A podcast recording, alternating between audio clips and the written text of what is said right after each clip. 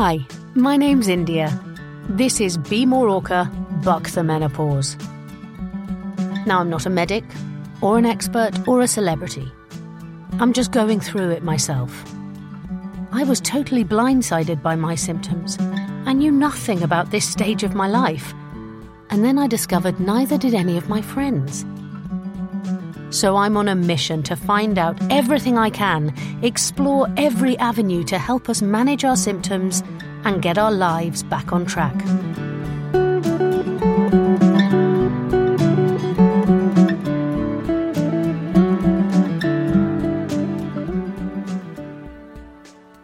The threat of breast cancer seems to loom large whenever the discussion turns to HRT. So, carrying on with our theme of looking more closely at the menopause and breast cancer, in this episode, I'm back talking to Dr. Katie about the risks and the treatments available to those dealing with a cancer diagnosis.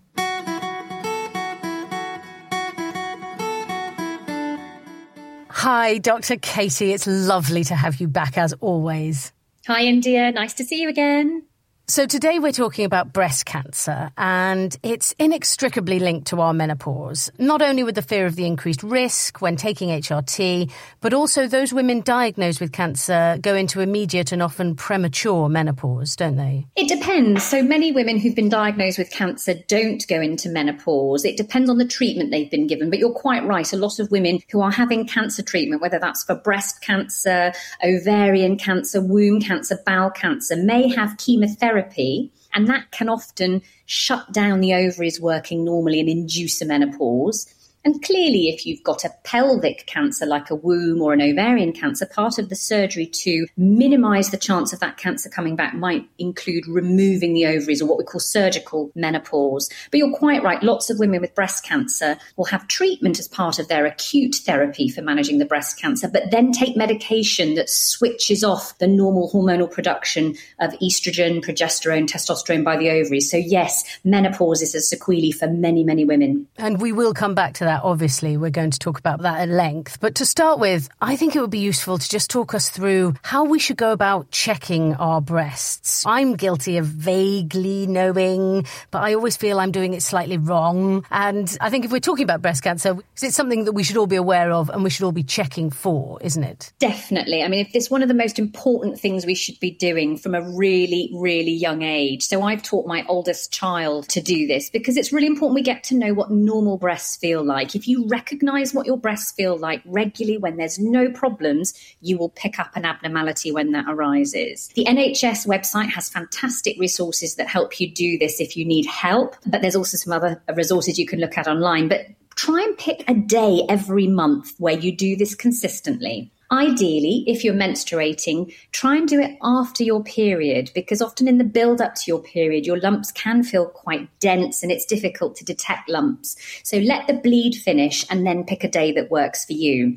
Now, if you don't have bleeding, and I have a Mirena coil, so I don't bleed, I just do it on the first of every month when I'm in the shower, because I can always remember to do that. And why do I do it in the shower? Well, if you've got soapy, slippery hands, it's really easy to slide over the breast tissue and pick up abnormalities lying beneath. Because I must say, the thing of the lumpiness, I was like, well, is is that is that just my breast tissue, or is that a lump? Will you know when you feel an actual lump, as opposed to just slightly lumpy breast tissue? You should do, and actually, that's the key thing here with normality and what isn't right. We all have some different areas of density in our breasts, and they're usually symmetrical. So if you pick up an area that feels firmer on one side, check the other. You're looking for differences or something that feels unusual. All right. Do you mean symmetrical to each boob, or if it's on the left side, it'll be the right side? So, yes, if you say, for example, you've got a firmer area on the outside of your right breast, check the same area on the outside of the left breast and just see if you're symmetrical. And a lot of the time, we see patients who actually pick up things like their rib cage because they're pressing so deeply. And when I show them what they're feeling on both sides, they like, oh, yes, that's my ribs. I didn't realize that. So, get a feel for what feels normal. Is it the same on both sides? Are both your breasts equal? Equally feeling the same? Or is this a different texture, different feel, or different lumpiness? And that's one of the first things you should look for.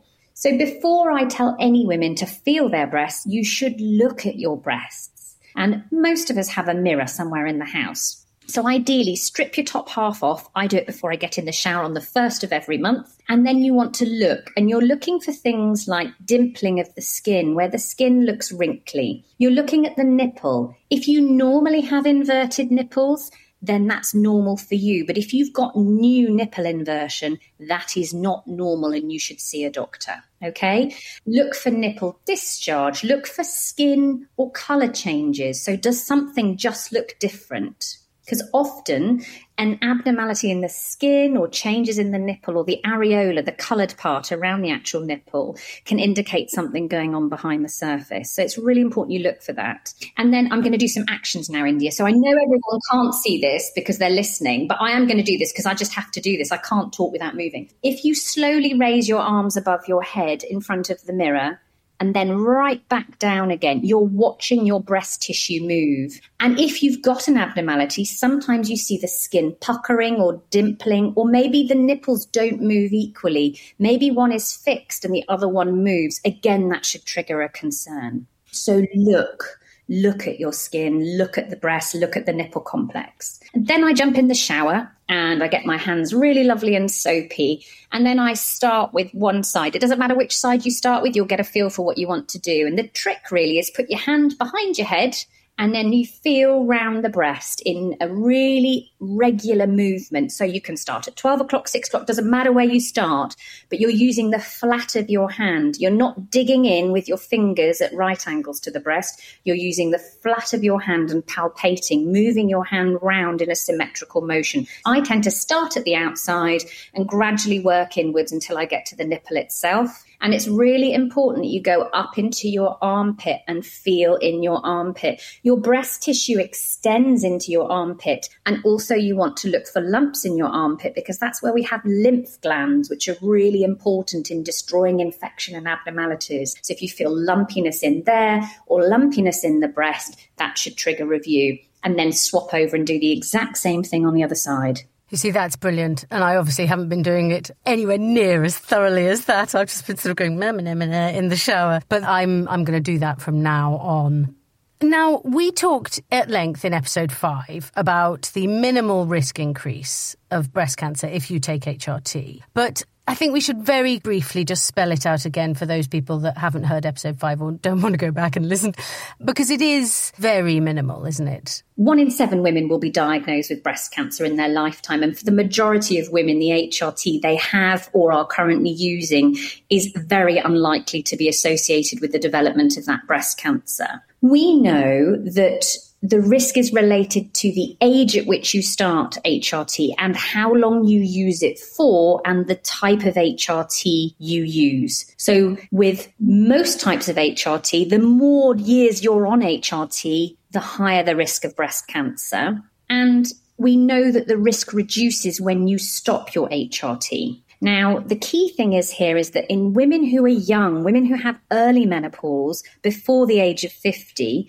the HRT use for those women, you've almost got to start the clock at 50 plus in terms of breast cancer risk because all you've done prior to 50 is give them the estrogen they're not naturally producing compared with their peers who are not menopausal. And that's the difference. And that's why it's really important for young women with early menopause that actually the benefits are so, so important. But for older women, the risk is small. And actually, I'm going to give you some figures here because we know that it's related to the type of HRT in the regime. So we know that women who use estrogen on its own, and this is applicable to women who've had a hysterectomy, there's no womb lining anywhere that's going to be stimulated and thickened by estrogen. If we take those women, there's very little, and in fact, some studies suggested a reduced risk of breast cancer in women using estrogen only HRT. A reduced risk? A study suggested a lower risk. So the idea that as you get older, you are more likely to get breast cancer the older you get. So therefore, if you are taking estrogen only, HRT above the age of 50, you're actually lowering your risk from someone who isn't. Potentially. The studies vary, don't they? So I would say it's, it's very little risk associated with estrogen only HRT. And the, one of the most recent studies suggested that was the same as sort of one extra case of breast cancer per 200 women using HRT for five years.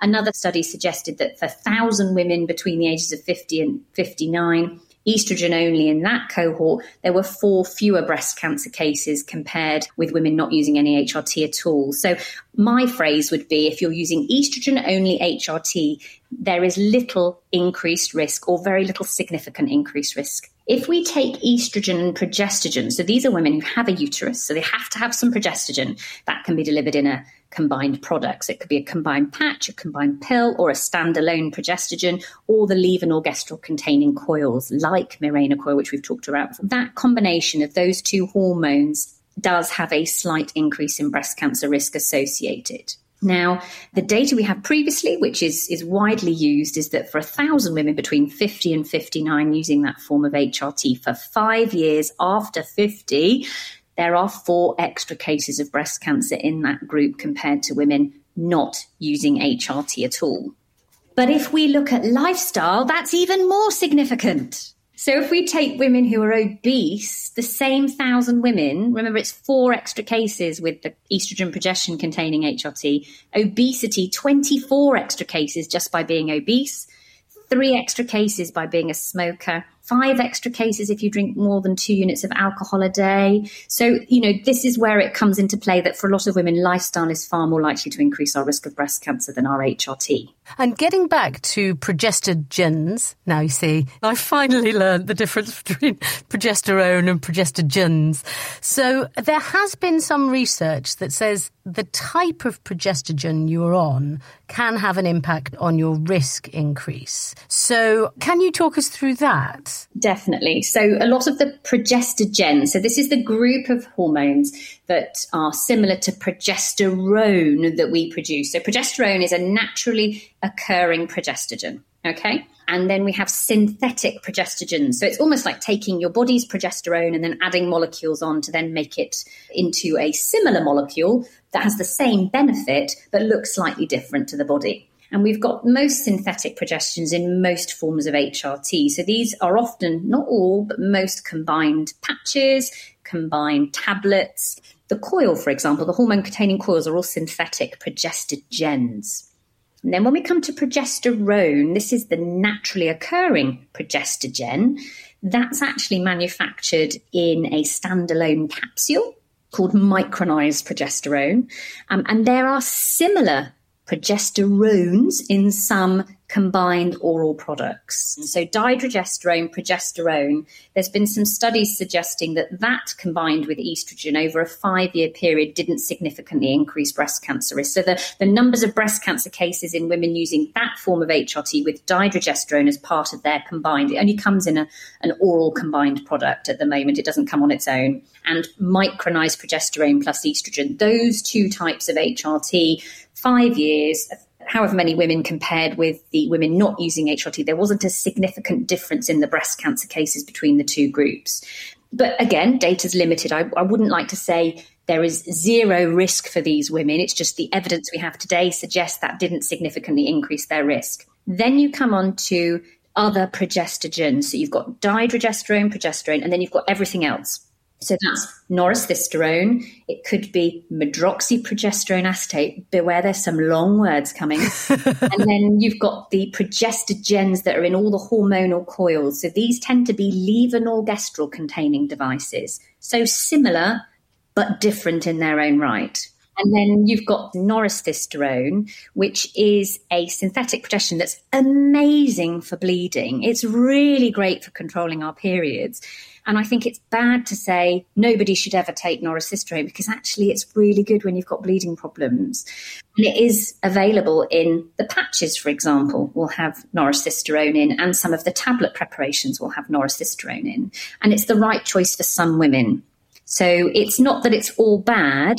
And yes, products with the more synthetic progestins in have a slightly higher risk. But then you've got to think about lifestyle and you've got to think about other things like bleed control and other side effects that women might have.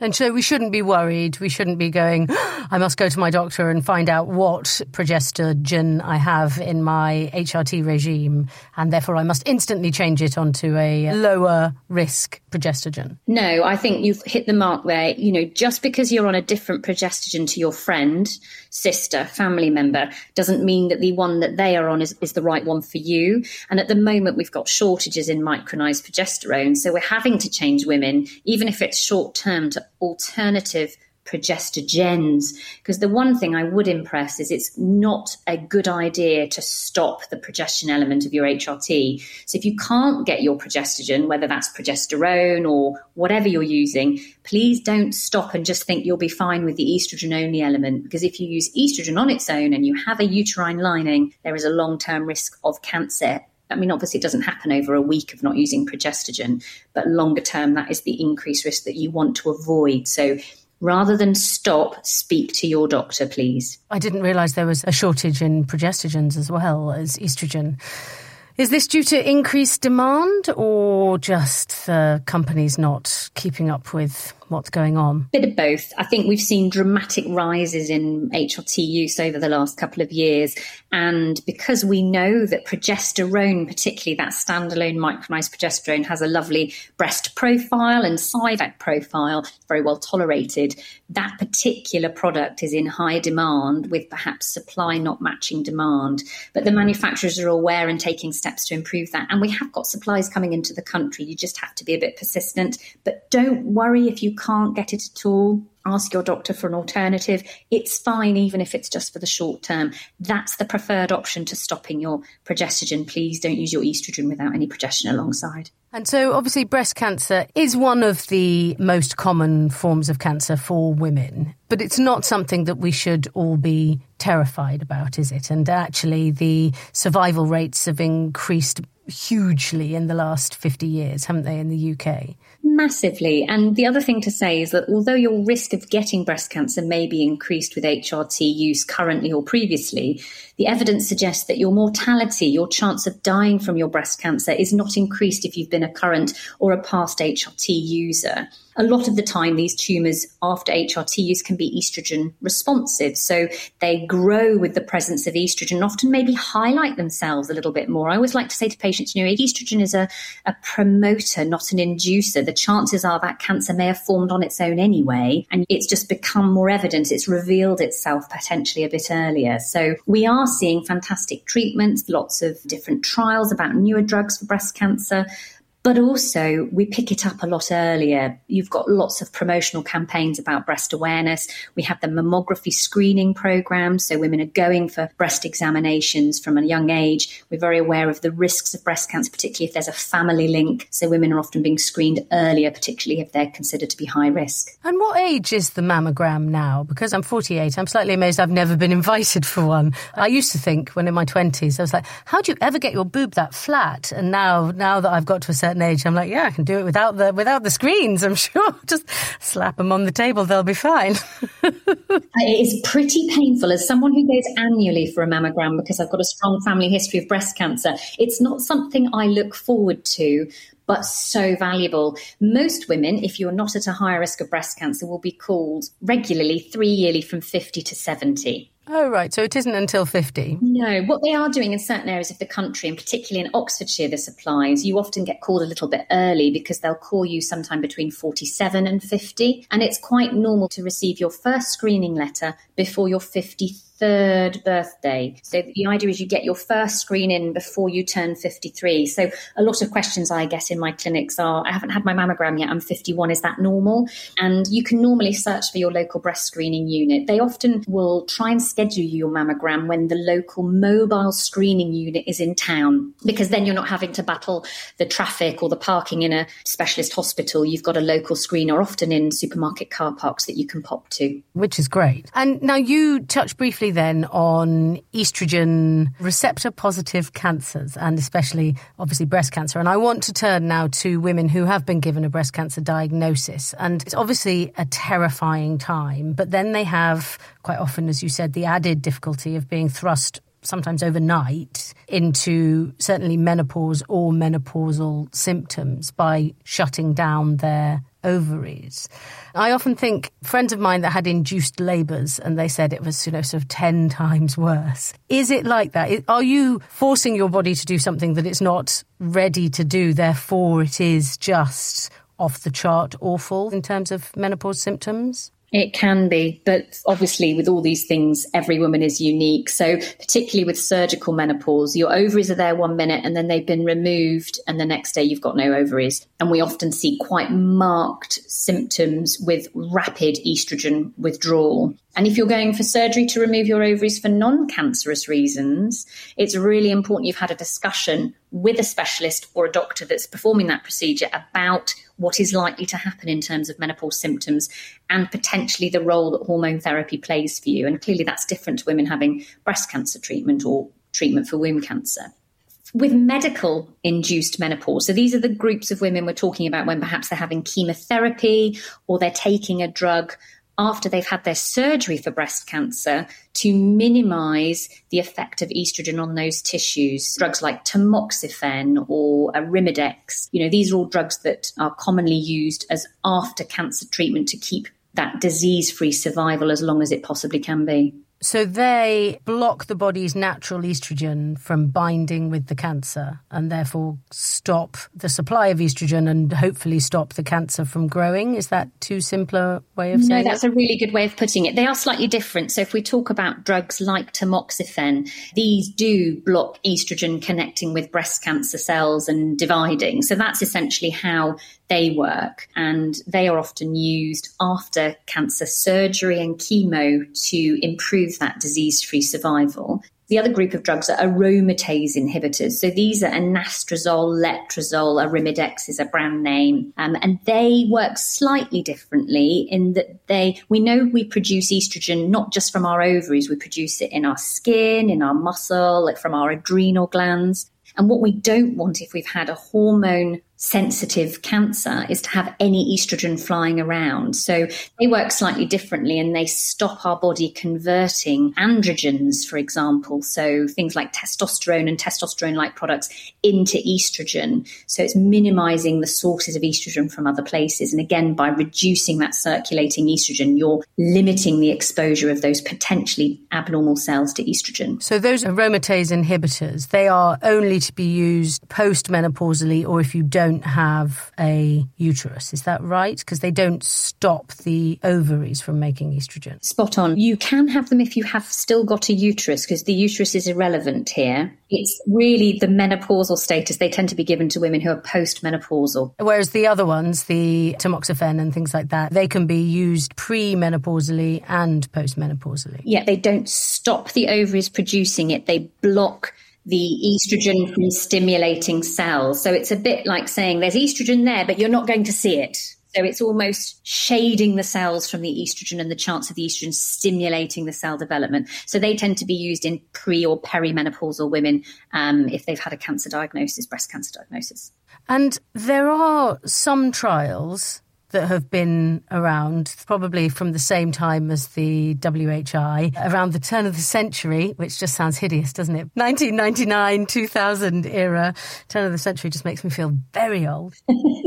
they looked into estrogen receptor positive breast cancer and its recurrence when using HRT. And they did the same thing that the WHI did for HRT in women. They said it massively increases the risk of recurrence. It, you shouldn't ever use it. And actually, now, in the same way as the WHI, they're starting to be a bit debunked, aren't they? There's two main trials, really. We've got the Stockholm trial and the Habits trial. They both sort of happened around the same time. These were randomized control trials in the late 90s. And the Habits trial was stopped early because they showed even after two years, there was a higher risk of recurrence of cancer in the women using HRT compared with the women not using HRT. The Stockholm trial actually got got to about four years of patient follow up and didn't show a significant increase in risk of recurrence of breast cancer with HRT. But because of the habits trial, they both agreed to stop the trials early. And there were a few issues with all these trials. It's about analysing the data and analysing what's been used. And there were a few issues. So, for example, the habits trial, the one that was stopped earlier, had more patients who'd had positive lymph nodes. So when they'd had their treatment, there was evidence that the cancer was in the lymph nodes already. So maybe more advanced cancers. And fewer women were taking tamoxifen at the same time. So therefore, the risk is going to be potentially higher because you're not on an estrogen blocking drug. And the Stockholm trial used cyclical HRT. So that's your monthly bleed HRT, which has two weeks of estrogen only generally and two weeks of estrogen plus progestogen. And so it's not an accurate reflection of the population that could potentially be using HRT post breast cancer diagnosis. And also, I read that they had abnormally high doses of progestogens and the synthetic, not what we use today. And actually, the, the Stockholm trial published its results 10 years later, did more of a follow up, and their long term follow up showed that the mortality rates showed absolutely no difference. You're right. And most of the women using HRT in these groups were using oral estrogens with synthetic progestogens and actually quite high doses, which is not reflective of practice today. So with all these things, more trials needed, more studies needed. As I say, it needs to be our subheading for this uh, podcast, isn't it? More trials needed, please. um, but it's not all doom and gloom, is it? There are new drugs for treatment that have literally just been, um, oh, what's the word? Oh, brain fog. Approved? Oh, thank you. They've been approved They've been approved in America by the FDA, and we are yet to approve them. The drugs you're talking about are long words coming up neurokinin 3 receptor antagonists. Shall I make that really simple? Because I'm all about simplicity. So we know that flushes and sweats, and this is really what they're targeting. Flushes and sweats are mediated by lots of different things estrogen levels, the hormones that try to stimulate our ovaries, and something called neurokinin B, which is produced in the hypothalamus in the brain. And because of the involvement in all these neurotransmitters and hormones in the formation of flushes and sweats, it's been an area of research that actually, if we don't just look at estrogen, if we look at neurokinin B and we somehow switch it off or reduce how much of that there is circulating, can we improve sweats and flushes? And that has happened. So we know that if we block the neurokinin 3 receptor, and that's what these drugs do, we significantly reduce sweats and flushes. And actually, the studies are looked at women, and really within three months, about 60% improvement in flushes and sweats. And that has then a domino effect in improving sleep because you're not waking up so much. Then your energy improves, cognitive function improves. It's a bit of a positive cycle. So, huge, huge benefits with this group of drugs. And what does that mean for people with a breast cancer diagnosis? Can they use these drugs? Uh, is it got nothing to do with estrogen then? Spot on. It's not HRT. It's acting on a different pathway. It's not giving you estrogen. Therefore, it's a safe therapy for women who have had breast cancer. So that's a huge game changer. So when are we likely to approve that then? Oh, how long's a piece of string, India? yeah, come on, Katie. You're in charge of all of this, aren't you?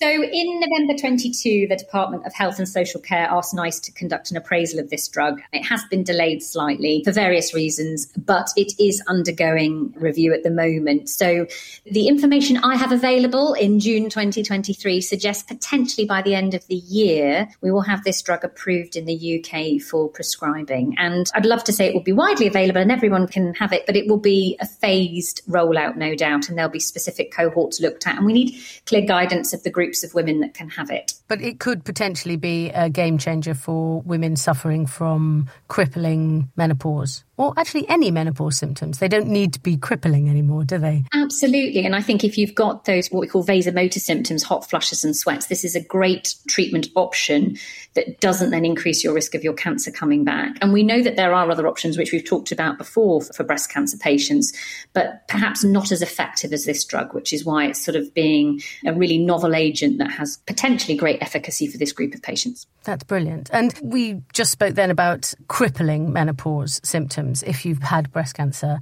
There are some women that just say, I can't function, I need to sort out my menopause symptoms. Do you think HRT could be a last option for breast cancer survivors with crippling symptoms? Do you have any patients that have made that choice? Yes, and I have patients, and I have had patients over the last decade that have chosen to take HRT.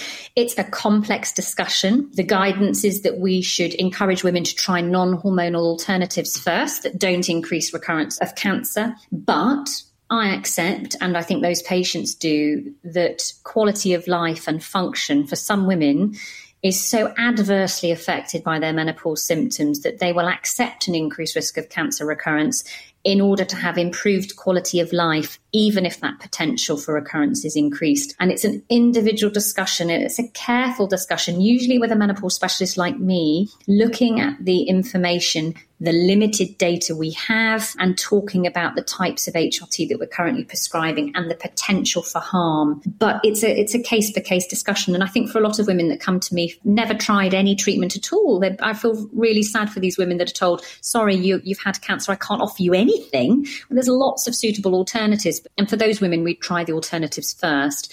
But some women have tried absolutely everything and say, "Look, I can't function like this. I want to try some HRT."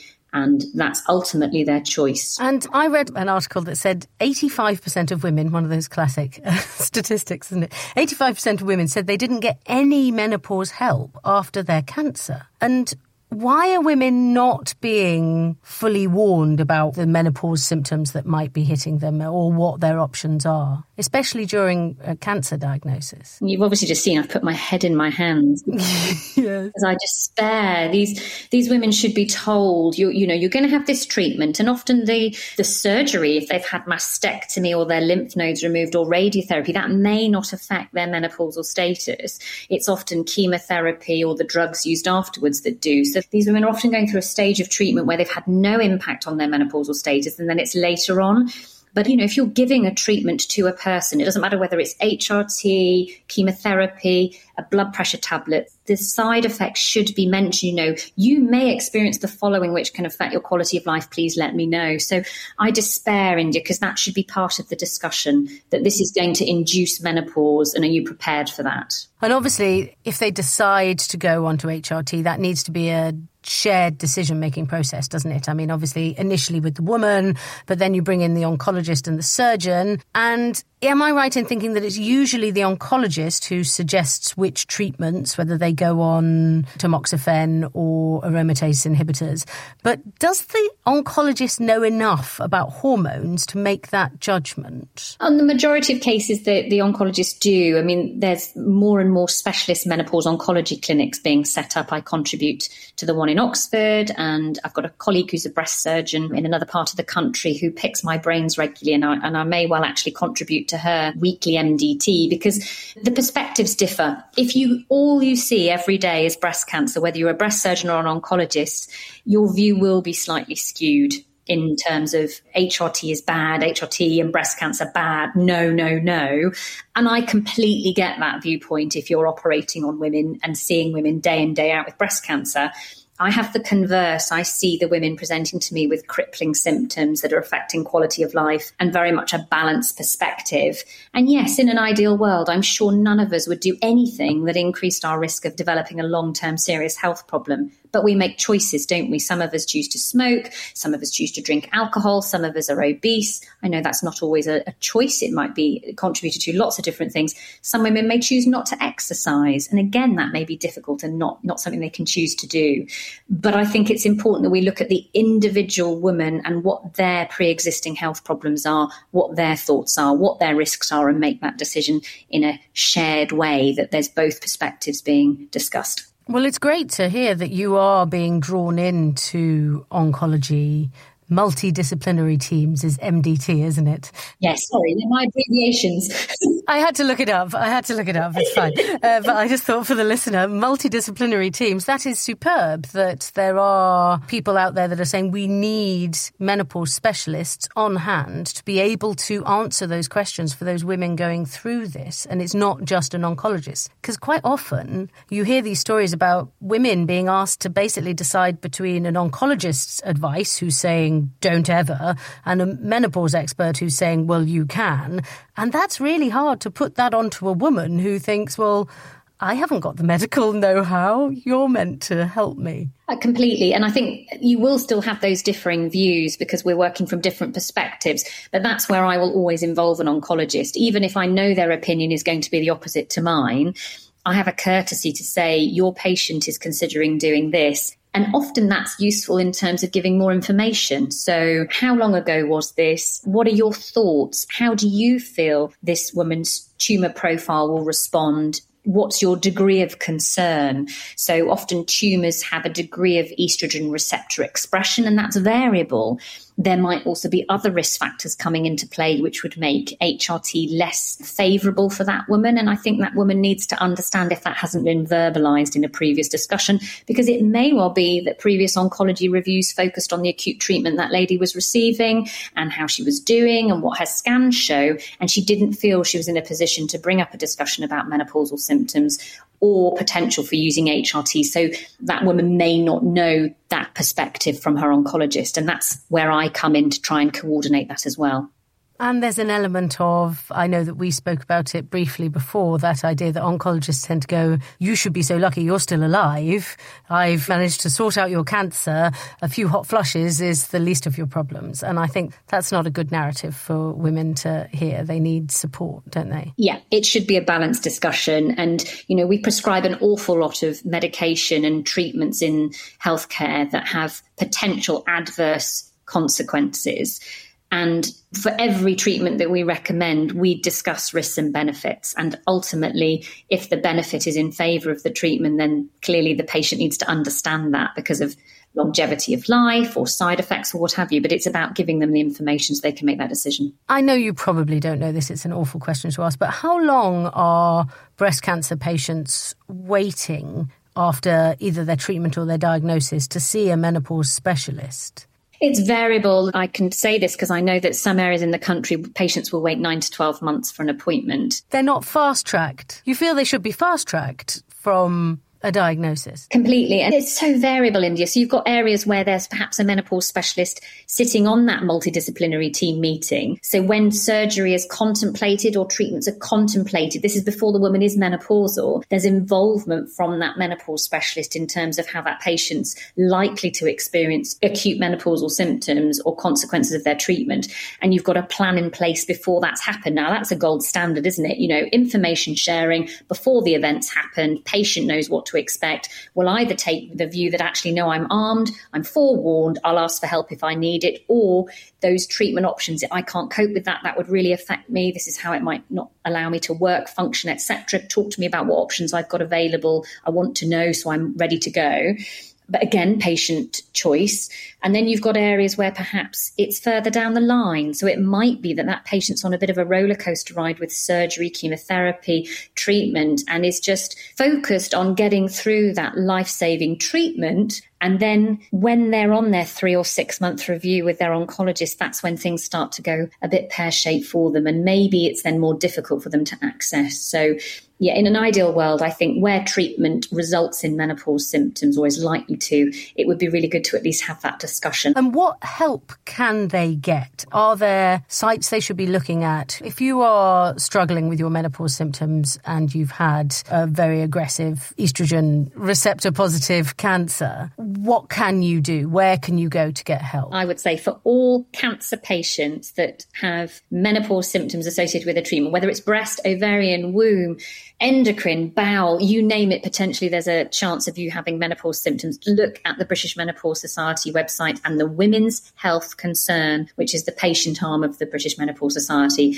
There's some fantastic data on there about what women can experience and expect to achieve after a breast cancer diagnosis. The British Menopause Society have something called BMS TV, and on there is Jo Marsden, who's an extremely excellent speaker talking about breast cancer patients and what options are available. And you can access all free of charge. The other thing I would say for women who may be having cancer treatment very early, so well before the age at which menopause would normally start, so women in their maybe teens, 20s, 30s, early 40s, have a look at the DAISY network, which is designed specifically for young women women. And there are many, many women on there who've maybe had their ovaries removed surgically to treat cervical cancer, for example, or womb cancer or ovarian cancer. And, and there are lots and lots of information on there as well. And remember, you've got access to healthcare professionals through your GP surgery, and if needed, a specialist like me through an NHS specialist centre. And please don't feel there is nothing out there for you. Every decision you make after cancer treatment or before cancer treatment should allow you to discuss your questions and your queries. So if you're not getting those answers, probe a bit deeper and ask for more help. Katie, as always, you are just a fount of knowledge and I love talking to you. Thank you once again, Katie. You're always amazing. Pleasure. Nice to speak to you, India.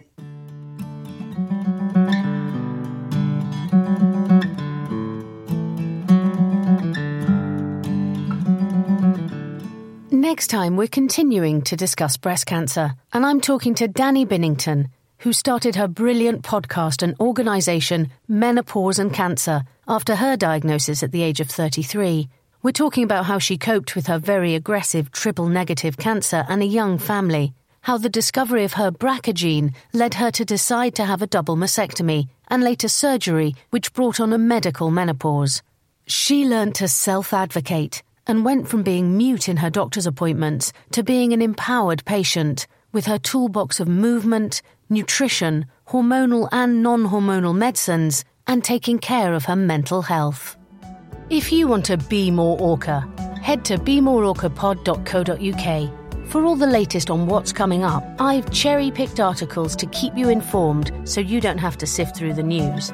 And become a member Tell me what matters to you and what questions you want answering. Help shape the pod and help other women just like you, so we never have to feel like we're going it alone again.